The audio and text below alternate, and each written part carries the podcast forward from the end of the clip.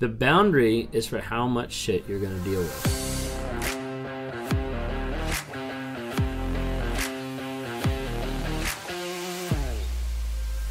A boundary without consequences is just a speed bump for narcissists. You see, you hear a lot of talk and you hear a lot of people on social media on different platforms talking about boundaries. And they say so many times like you need to set a boundary. You need to have a boundary with the narcissist and all these type of things. But a lot of times they forget and they don't talk about the consequences. They don't talk about the idea of you set a boundary and then that boundary is directly linked to a consequence. What happens when you're with a narcissist, whether you're with a toxic person, and you set a boundary and they break through it, and there's no consequence, or the consequence is dissolved, really, then they're going to keep doing that. And they're going to start realizing over a period of time that all your boundaries are just small challenges to be broken. With boundaries, you have to set boundaries with clear consequences. You see, a boundary for a narcissist is literally like a challenge. It's like you throwing the gauntlet out there and saying, hey, here's my line. Let's see if you're going to cross it. And so the narcissist is like, heck yeah, I'm going to try to cross it. Like, this is going to be awesome. I'm going to see if I can break your boundary. And so the narcissist will work over a period of time to get to the point where they get close to breaking your boundary. They'll come right up to that line, they'll be right at the edge. Then they'll step over and step back and step over and step back. Then They'll just blow right through it because you didn't do anything. You didn't have a consequence. And so many times I talk to different people, and I remember one appointment I was talking to someone, and they told me that they had a boundary that if the narcissist cheated, that they were going to leave. And I was like, so did he cheat? And they were like, yes, he did. I was like, well, why are you still with him? Because they didn't follow through. They didn't have the consequence that accompanied the boundary. And as a result, the narcissist will keep blowing through boundaries just like their speed bumps, and they won't stop them at all.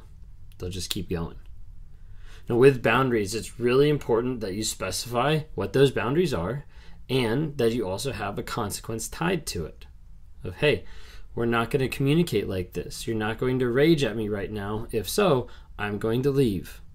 I'm going to walk out the door, go to my parents, whatever it might be. I'm going to leave hey, if you cheat on me, we are no longer going to be together. So when that happens, it's nobody's fault. Like the narcissist can't come back and blame you as far as like, hey, it's all your fault. No, I set this boundary. You broke this boundary. These are the consequences. So often people don't set consequences, they just throw out boundaries. They throw out boundaries like little fences all over the place, and the narcissist just drives right through them because they don't matter to the narcissist. That's why it's good to put boundaries there because you want to see if they're going to go right through them, if they're going to try to break them.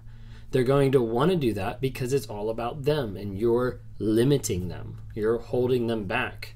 You're keeping them from being their true self or whatever. They want to break the boundaries. Boundaries are just like a challenge to them narcissists will break those boundaries but then the second thing with that is narcissists want to get to the place where you break your boundaries where you don't follow through where you don't keep the consequences. You'll see this a lot of times in narcissism in relationships and you'll see it in relationships longer in the relationship as far as like when there's affairs when there's things that pop out. Some of you have probably experienced like when you have a boundary with a narcissist they'll start to bring someone else into that They'll triangulate. They'll try to get you to the place where you'll break that boundary. Did you ever have your toxic person or your narcissist start to talk to you about threesomes? Yeah. That's because a lot of people say, hey, this is my boundary. I'm not going to do this. Narcissist like, hmm, let me see if I can get them to do it. Let me see if I can manipulate both sides of the equation to get both people at the same time. Narcissists love to break boundaries, but they love it even more if you break your boundaries because then they know then they know that they've got you then they know that your boundaries don't matter then they know that they have free game. And they can do whatever they want. So with boundaries set boundaries have consequences. They have to go together. If you're just setting boundaries out there then don't worry about it. Like don't set boundaries if you're not going to have a consequence attached. If you're not going to have a consequence attached forget setting boundaries. Let them do whatever they want. You have to set a boundary and it has to be tied to a consequence every single time, and you have to follow through with that. If you don't follow through, then your word doesn't mean anything. Your integrity doesn't mean anything. What you're doing doesn't mean anything because otherwise they will continue to hammer you and come back and break that boundary time and time and time again. Now, there's an aspect that the boundaries are for the narcissist to make sure that they're actually following through with their word, to make sure they're actually faithful, to keep them accountable, etc., etc. Boundaries are also for you. So, for you in the relationship, the non toxic person, the empath, the person that's loving, trying to make the relationship work, whatever it might be, the boundary sometimes is for you. You might ask, like, why do I need a boundary? No, the boundary is for how much shit you're going to deal with. The boundary is to show you, hey, there's a stopping point to this. But you see, otherwise, if you don't set a boundary, if you don't set a limit of how much crap you're going to tolerate, it will continue to raise over and over. This is why you have abusive relationships, toxic relationships that come back, it gets worse, they still stay with that person. That it gets worse, then they still stay with that person. And it continues to grow and grow and grow. And it's the same concept of throwing a frog in a pot of boiling water, it jumps right back out because it knows this is bad for you. It knows it's toxic. But you put it in and slowly turn up the heat, it'll eventually boil to death because it's getting used to the surroundings around it. In the relationship with the toxic person in your life, you get used to the surroundings around you. You get used to the rage. You get used to the yelling. You get used to the abuse, the emotional ma- manipulation. You get used to all of that. And over a period of time, that seems normal. That's another reason why you set a boundary. You have a limit on how much you are going to take. You have a limit on how long this will go on. You have a limit of how far you are going to let someone pull you until you say, enough is enough. I'm not going to do that. I'm not going to go down that road. I'm not going to continue with this.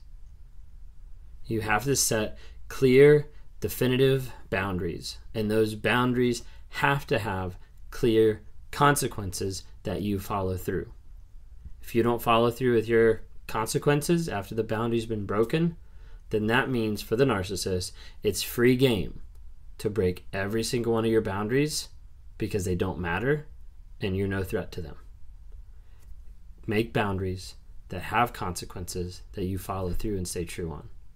If you like what you see here, would love to interact with you more. Subscribe to my channel. Uh, go on to TikTok, Instagram, Facebook. Like our posts on there. Uh, would love to have you guys check out just the different aspects we have. Uh, please visit my website, rawmotivations.com. That's where people go if they want to schedule one-on-ones with me.